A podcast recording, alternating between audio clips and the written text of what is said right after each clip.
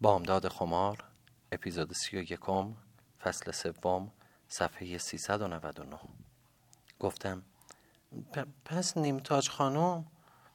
آها بحث او جداست. ما برخلاف تمام تازه عروس ها و تازه دامادها شب ازدواجمان فقط نشستیم و حرف زدیم. او گفت من خیلی زج کشیدم. آنقدر به من گوشه و کنایه زدند که خدا می‌داند. از اینکه خواهران کوچکترم شوهر کردند و من ماندم آن وقت با خدای خودم راز و نیاز کردم. از خدا خواستم که شوهر سرشناس محترمی به من عطا کند. حتی اگر شده فقط اسمن شوهر من باشد. من می‌دانم از شما بزرگترم قابل روح هستم. هیچ توقعی هم از شما ندارم. فقط شوهرم باشید. حتی اگر شبها هم کنار من نباشید اهمیتی نداره. من راضی هستم. همینقدر که بگویند نیمتا چه شوهر خوبی گیر آورده برای من کافی است. از همین امشب آزاد هستید که هر وقت خواستید زن بگیرید. یک زن جوان و زیبا و سالم. باید هم بگیرید. نباید پاسوز من بشوید. فقط یک قول به من بدهید که احترام مرا حفظ می‌کنید. که سرکوفتم نمی‌زنید و نمی‌گذارید دیگران هم مرا خار کنند. همینو بس. از آن زمان به بعد من به او از گل نازکتر نگفتم. خودش پافشاری کرد و رفت و به زور اشرف را برایم گرفت. می‌گفت می‌دانم برای مرد جوان خوشبر و روی مثل شما زندگی با من سخت است. من از اول با اشرف شرط کردم. از اول قرار و مدارهایم را گذاشتم. ولی او از همان یکی دو ماه اول دب به در آورد. می گفت چرا نیمتاج خانم بزرگ باشد و من خانم کوچک؟ چرا یک شب به اتاق او می روی و یک شب پیش من میایی چرا او را طلاق نمی دهی و من گفتم تو را طلاق می دهم ولی نیمتاج را طلاق نمی دهم این زن فرشته است. بعد از طلاق گرفتن تو نیمتاج به من گفت می‌دانم خاطر محبوبه را می‌خواهی. برو او را بگیر. گفتم باز دنبال درد سر میگردی؟ گفت نه او با اشرف زمین تا آسمان فرق دارد. از خون توست. پدر و مادردار است و بچه منصور حرف خود را قطع کرد. لبخند زنان سخنش را تکمیل کردم و, و بچه دار هم نمی شود ها؟ همین را گفت. نگفت اگر یک دختر جوان بچه سال بگیری پس فردا که شکمش آمد بالا باز زنت از چشمت میافتد. همین را نگفت. بله همین را گفت. گفت آدمی مثل تو تیشه به ریشه او نمی‌زند. بچه های مرا از چشمت نمی اندازد تا بچه های خودش را عزیز کند. گفت من باید عاقبت یک روز زن بگیرم و تو از هر حیث برای من مناسب هستی. راست می‌گوید محبوبه. و فقط احترام نیمتاج را نگه دار. بگذار او خانم خانه باشد. بگذار دل او به خانم بزرگ بودن خوش باشد. صاحب دل من تو هستی. رنجید خاطر گفتم حقش این بود که اول با آقا جانم صحبت می کردی که باز مرا سنگ روی یخ کنی که باز بگویی نمی‌خواهم؟ پانزده سالت که بود یاقی بودی خود سر بودی. حالا باید با آقا جانت صحبت کنم. دیگر گوش به حرفت نمی‌دهم من تو را می‌خواهم محبوبه. تو فقط نیمتاج را قبول داشته باش. بقیهش با من. من که هنوز بله نگفتم که تو شر... شرط رو می‌کنی. می‌گویی باید بگویی. خوب فکرهایت را بکن. سرم را بالا گرفتم. مثل آن وقتها که توی باغ اموجان بودیم و با غضب گفتم سرکوفتم می‌زنی؟ پانزده سالگی مرا به رخم می‌کشی؟ آقا جانم به من سرکوفت نزده. تو چه حقی داری؟ من بچه دار نمی‌شوم. خیلی از این موضوع خوشحال هستی؟ مرا به خاطر رو هم نمی‌خواهی. می‌خواهی زشتی نیمتاج را جبران کنم. برای اینکه او اصل باشد و من بدل. خوب می‌دانستم نباید این طور صحبت کنم. می‌دانستم که بد جوری صدایم را سرم انداختم مثل مادر رحیم فریاد میکشیدم. سخنان نیشدار بر لب میراندم ولی دست خودم نبود. اعصاب خرد و متشنجی داشتم. با این همه فقط خشم نبود که مرا به خروش میآورد. فقط تأسف و اندوه نبود. گرچه از بلایی که بر سر خود آورده بودم رنج میکشیدم و به فقان آمده بودم. از اینکه خودم را ناقص کرده بودم از اینکه دیگر دیگر بچه دار نمی شدم از اینکه خداوند مجازاتم می کرد آسی شده بودم. ولی تنها این نبود. من در این شش هفت ساله در مجاورت رحیم نجار درس خود را خوب آموخته بودم. یک شاگرد سایی بودم و درس پرخاشگری ستیز جویی بی حیایی را از او بر شده بودم. به آسانی از کوره در می رفتم و متانت و آرامش و کف نفس سابقم را از دست داده بودم. من هم مانند شوهر سابقم از خصوصیات مثبت اخلاقی توهی شده بودم. تا حد او تنزل کرده بودم. چشمم را میبستم و دهانم را میگشودم. منصور شگفت زده چشم در چشم من داشت. انگار این رفتار و گفتار را از من باور نداشت. دیگر در چشمانش برق اندوه درخشید. دیدم که چانهش به چانه خودم شباهت دارد. از قصه لرزید. همچنان که چانه من از غضب می لرزید خیره به من نگاه کرد و بعد آرام خیلی آرام گفت اگر دلت می‌خواهد این طور حساب کن. ناگهان دلم خواست که بار دیگر تقاضا کند. نکرد و گفت فکرهایت را بکن. و رفت. مادرم خوشحال بود پدرم خوشحال بود. امو و زنمو خوشحال بودن نمی‌دانستم چه کنم. در دلم به دنبال عشق منصور میگشتم که وجود نداشت. حتی محبتی و کششی هم در کار نبود. آخر دیگر اصلا دلی در کار نبود. سرد سرد سنگ سنگ. روزی صد بار می‌گفتم می‌روم می‌گویم نه. نمی‌خواهم. این چه گناه بی لذتی است. من او را نمی‌خواهم. چرا دل نیمتاج را بشکنم؟ چرا عذابش بدهم؟ ولی نگاه مشتاق مادرم را می‌دیدم. چشمان آرزومند پدرم را می‌دیدم. سکوت پر التماس و درخواست آنها مرا ناگزیر می کرد نمی‌خواستم دوباره آنها را ناراحت کنم. هر وقت صحبت از منصور می‌شد چشمان مادرم برق می‌زد. پدرم لبخند می‌زد. می‌دانستم آقا جان از مادرم خواسته که در این باره با من صحبتی نکند. مرا تحت فشار نگذارد. پدرم پخته تر از آن بود که مرا مجبور به ازدواجی اجباری کند. از شکست دوباره من بیم داشت. از روحیه شکننده من می ترسید ولی من خوب می دانستم که دیر یا زود باید ازدواج کنم. ولی با که؟ مسلما دیگر شانس چندانی برای ازدواج من وجود نداشت. هیچ مرد جوانی حاضر به ازدواج با بی بزنی که بچه دار هم نمی‌شد نبود. همه اینها نه تنها به دلیل آن بود که من به رحیم بله گفته بودم بلکه به این دلیل نیز بود که با رقیه به جنوب شهر رفتم و قسمتی از وجود خودم را جدا کردم و به دور افکندم. با یک پر مرغ همای سعادت خود را کشتم. خوب می دانستم که دیگر چنان عشق دیوانواری وجودم را به آتش نخواهد کشید و امیدوارم بودم که آن نفرت سنگین و تلخ را نیز هرگز دوباره تجربه نکنم.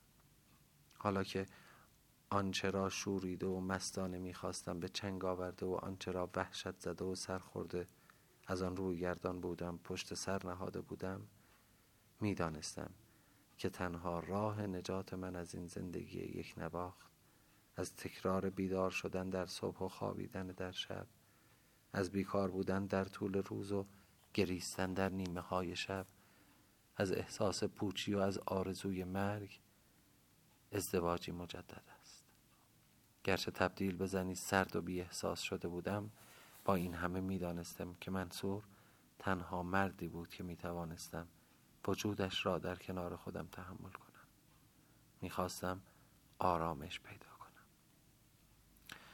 در زندگی خود به دنبال هدفی میگشتم. خوشحال بودم که مادر و پدر دل شکسته خود را راضی می کنم با چشم عقل می دیدم که بهتر از منصور برای موقع متصور نیست. این دفعه می‌خواستم با عقل و منطق تصمیم بگیرم با نظر پدر و مادرم. از من می‌خواستند که بقیه عمر بقیه عمر خانم کوچیک باشم. چاره دیگری نبود. هرچه بود بهتر از تنهایی بود.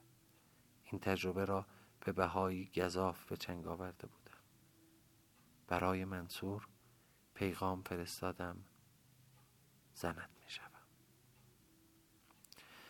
صدانگ از باغ شمیران را پشت قبالم انداخت ولی هیهات کسی از جشن عروسی حرفی نزد.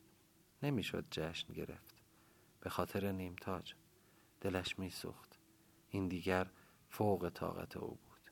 یک شب امو زنمو خواهرها و برادرها دختر اموها و پسر اموها با همسران با بچه هایشان و خالجان و امجان به تنهایی به منزل ما آمدند. مثل یک مهمانی. خودم هم به همراه دایه پذیرایی می کردم نشستیم و گفتیم و خندیدیم. چای و شیرینی خوردیم و آقا آمد و ما را باز آرزوی جشن عروسی به دلم ماند. منصور منصور مرا به باغ شمیران به خانه خودش برد. ساختمان مفصل باغ در قسمت شمال به نیمتاج و بچه هایش تعلق داشت. مرا به قسمت جنوبی برد. ساختمان نوساز نقلی با دو سه اتاق که از ساختمان شمالی حدود 100 متر فاصله داشت.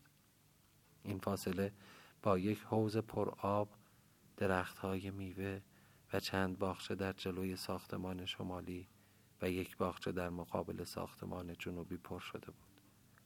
ساختمان جنوبی را برای اشرف خانم ساخته بودند. آنجا خانه ما شد. نیمتاج خانه نبود. با بچه ها یک ماه به زیارت رفته بود. به مشهد رفته بود. می‌دانستم چرا. خانه را برای ما گذاشته بود. می‌دانستم امشب که دل منصور شاد است در دل نیمتاج چه قوقایی برپاست. در خانه کوچکم چیزی کم و کسر نبود. یا پدرم جهاز داده بود و یا منصور تهیه کرده بود.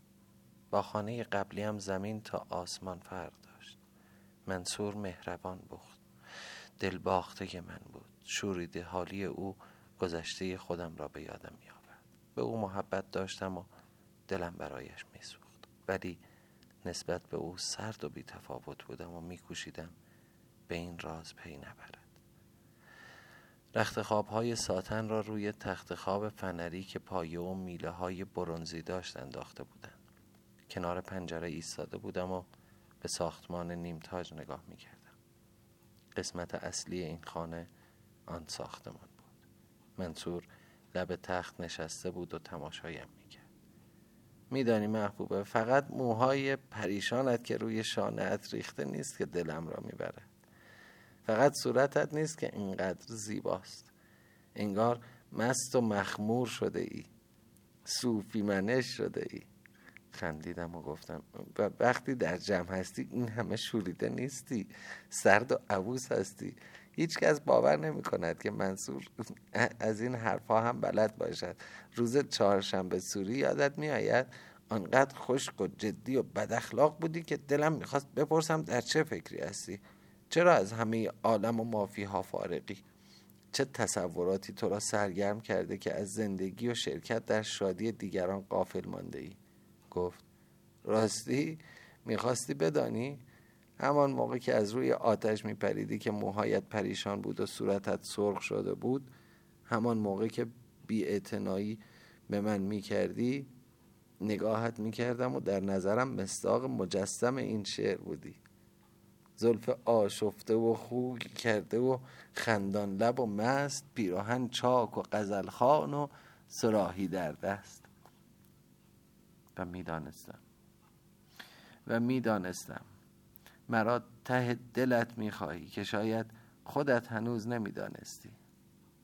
با ناز خندیدم. چه, چه حرف ها من آن شب اصلا به فکر تو هم نبودم. پس چرا به من اعتنا نمی کردی؟ چرا همه را کشیدی که از روی آتش بپرند به جز من؟ چرا خجسته و نزهت سر به سر من میگذاشتند ولی تو مرا ندیده می‌گرفتی؟ اگر با دیگرانش بود میلی سبوی من چرا بشکست لیلی؟ لبخند می‌زد و آرام صحبت می‌کرد. صدایش محکم و مردانه و در عین پختگی تسکین بخش بود. دلم می‌خواست او حرف بزند و من گوش کنم. او با آن لحن آرام و ملایم شعر حافظ بخواند و من بشنوم. دلم می‌خواست آتش در بخاری دیوار هرگز خاموش نشود. سخنانش مهربان و ملایم بود و از معلومات عمیق و قنای فرهنگی او حکایت می‌کرد. روح خسته من که تشنه محبت و در جستجوی نوازش بود با گفتار شیرین او آرامش میافت نگاه عمیق و نوازشگرش مانند مرهمی زخمهای دلم را شفا میبخشید. می‌دانستم که می‌توانم به او متکی باشم. می‌دانستم که حمایتم خواهد کرد مردی بود که برای همسر خیش احترام قائل می‌شد. برایم تار می‌زد تنها برای من و برای دل خودش. روزهای زندگی آرام و بیشتاب مثل جویباری که در, که در سراشیب میلغزد میگذشت. چراغ خانه نیمتاج فقط یک ماه خاموش بود. روزی که نیمتاج با بچه های خودش و پسر اشرف از زیارت مشهد بازگشتند ساعت ده صبح بود. من راحت و آرام در کنار منصور خوابیده بودم. سر و صدای رفت و آمد و جیغ و داد بچه ها بیدارمان کرد. منصور از جا پرید و از پشت پنجره به ساختمان نیمتاج نگاه کرد. بچه ها را دید. یک روز زودتر آمده بودند. مثل برق لباس پوشید و در همان حال مرتب می گفت بیا بپوش محبوب زود باش خانم آمد. باید به دیدنش برویم. از تخت پایین پریدم. دور خودم میچرخیدم. در گنجم را باز و بسته می کردم تا لباس مناسبی پیدا کنم. سرم را شانه کنم تا بروم دست و رویم را بشویم. ولی خانم خانم گفتن منصور دیوانه هم می کرد این که می گفت باید به دیدار او بروم آزرده هم می ساخت احمق که نبودم. خوب می دانستم چه وظیفه ای دارم. پس کاش منصور دست از فرمان دادن بر می داشت و اینقدر دست پاچه هم نمی کرد. با این همه لبخند می زدم. حالا داشتم کفش هایم را می پوشیدم چشم منصور جان الان حاضر می شوم و در عین حال خشم در درونم می جوشید دلم می خواست تمام این زندگی را به آتش بکشم. آرایش نکردم. نمی‌خواستم زیاد به خودم برسم. لازم نبود. چه احتیاجی به خود نمایی داشتم؟ وقتی که رقیب ضعف خود را پذیرفته باشد. وقتی که پیشا پیش باخته است. منصور دوباره گفت موهایت را جمع کن محبوب جان. نگذار اینطور آشفته و پریشان باشد نمیفهمیدم. اگر واقعا اینقدر که می‌گوید مرا می‌خواهد چرا این همه سعی دارد که دل نیمتاج را به دست آورد؟ دهان گشودم و گفتم چشم منصور جان. و به صورتش خندیدم. داشتم با موهایم بر می رفتم که کلفت نیمتاج پیغام آورد که خانم دارند به اینجا تشریف می آورند رفتند آبی به دست و صورتشان بزنند تا چند دقیقه دیگر به اینجا می رسند. تازه موهایم را بسته بودم که در باز شد و خانمی با چادر نماز سفید گلدار وارد شد. از طرز رو گرفتنش فهمیدم که نیمتاج است فقط چشمهایش بیرون بود و آن چشمها گرچه بسیار درشت و کشیده بود ولی باز هم لطمات آبله بر پلکا پیدا بود. سلام. صدایش شاد و خندان بود. سنجاقی که با عجله بر موهایم زده بودم باز شد و موهایم رها شد. شاید اگر منصور اینقدر تأکید نکرده بود سنجاق را محکمتر می زدم یا به جای یک سنجاق سه چهار تا می زدم گفتم آه من می‌خواستم بیایم خدمت شما. نگاهش سراپایم را برانداز کرد. چه فرقی می کند به علاوه شما تازه عروس هستید. وظیفه من بود. در کلامش ذره ای رشک و تعنه و کنایه نبود. لحن کلامش خسم را خل اصلاح می کرد منصور را فراموش کردم. بفرمایید تو. بفرمایید توی مهمانخانه. خدا مرگم بدهد. بخاری هم که روشن نیست. نه نه مزاحم نمی‌شوم. میآیم توی اتاق نشیمن. همانجا زیر کرسی راحت تر است بفرمایید قدم به چشم. قدش بلندتر از من بود. تقریبا هم قد منصور. زیر کرسی نشست. آتش کرسی سرد شده بود. بخاری دیواری را روشن کردم. نگاهش را بر پشتم بر گیسوانم بر سرا پایم احساس می کردم گفتم الان خدمت می رسم باید ببخشید. کلفتم چای آماده کرده بود و آورد. شیرینی و سایر تنقلات را هم آورد. زیر چشمی به من و او نگاهی کرد و رفت. بخاری گرم شد. منصور به سراغ بچه ها رفته بود. دوباره همان ظاهر جدی و اصا قورت داده را به خود گرفته بود. یک وری روی لحاف نشستم و تعارف کردم. خیلی خوش آمدید خانم بزرگ. و در بکار بردن این لقب نشان دادم که برتری او را قبول دارم. ساکت نگاه هم کرد و گفت راستی که خیلی خوشگلی. و بعد بسته ای را از زیر چادر بیرون کشید و به دست من از آب گذشته است سوقات مشهد است. نبات بود و یک عالم زعفران. زحمت کشیدید دست شما درد نکند آنگاه یک جعبه کوچک را توی سینی مسی بالای کرسی گذاشت. باید زودتر از اینها خدمت می رسیدم برای عرض تبریک. ولی خب سفر بودم. این یک چشم روشنی ناقابل است. قبولش کنید. جعبه را باز کردم. یک سینه ریز طلا بود. رشوه بود. اعلام تسلیم بود. پیشکش حکمران ضعیف بود. به سلطان فاتح. دلم به حالش سوخت. آهسته و زیر لب گفتم لازم نبود. واقعا لازم نبود. ناگهان خانه از هیاهوی بچه ها پر شد. پسرها پسر خودش پسر اشرف اشرف خدا بیامرز هر دو تر و تمیز هر دو یکسان. هیچ تفاوتی بین این دو چه نگذاشته بود. به شک افتادم. برگ برنده دست که بود. من یا او. به خواهش من کلفتش را فرستاد و خواست تا کلفتش ناهید را بیاورد. پسرها را بوسیدم. هر دو در عین شیطنت بسیار معدب بودند. آشکارا خانومی که وظیفه مادریشان را به عهده داشت واقعا شایسته بود. ناهید را آوردند. در آغوشم نهادند. دلم ضعف رفت. می‌خواستم بچه مال من باشد بچه من باشد. در بغل من غریبی نکرد. فقط خود را به سوی تنقلات روی کرسی می‌کشید و هرچه می‌خواست به چنگ می آورد از بس شیرین بود از بس خواستنی بود هرچه از هر کس می طلبید به چنگ می آورد پسرها خسته بودند و رفتند. ناهید خوابید. لحاف کرسی را رویش کشیدم که سرما نخورد. نرم و لطیف بود.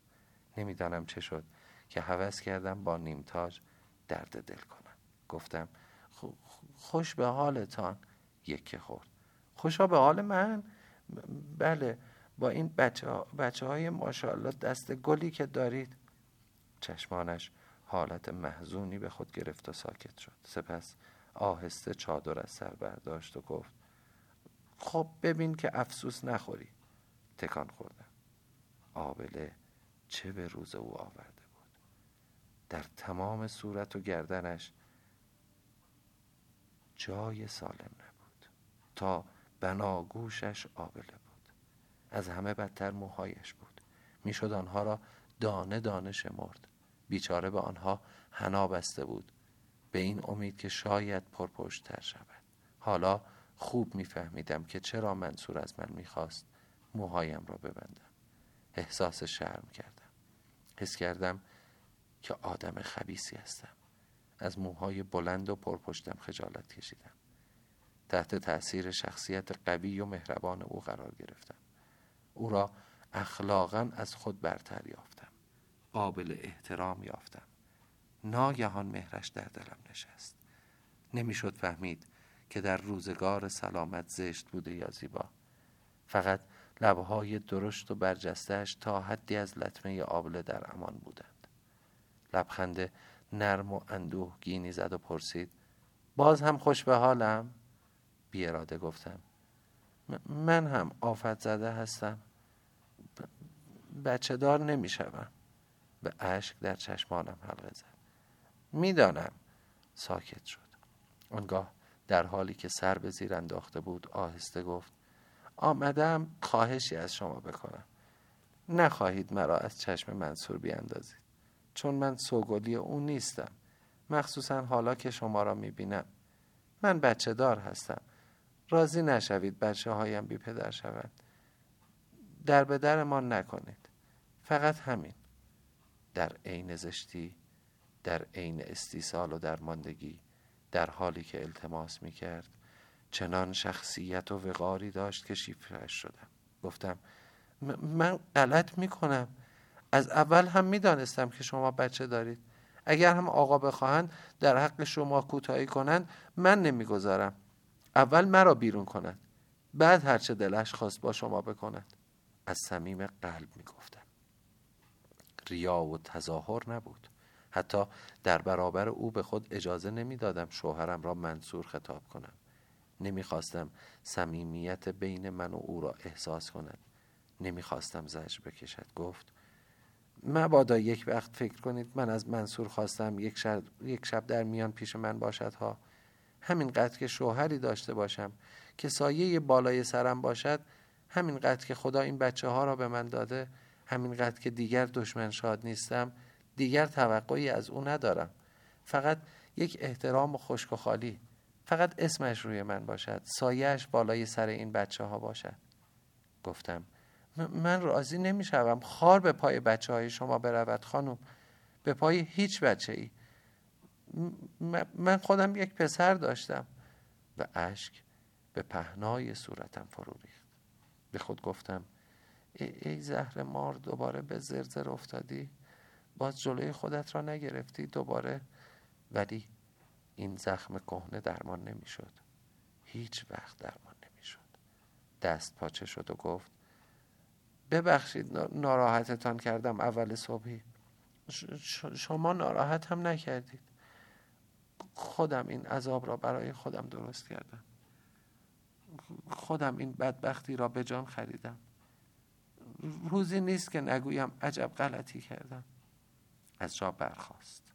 سر مرا بوسید و با لحنی صمیمی گفت خیلی ها دلشان می‌خواهد به جای تو باشند. یکیش خود من و چادر سر کرد و رفت. تنها کنار کرسی نشستم و از پنجره به بیرون خیره شدم. از بازی سرنوشت حسرت زده بودم.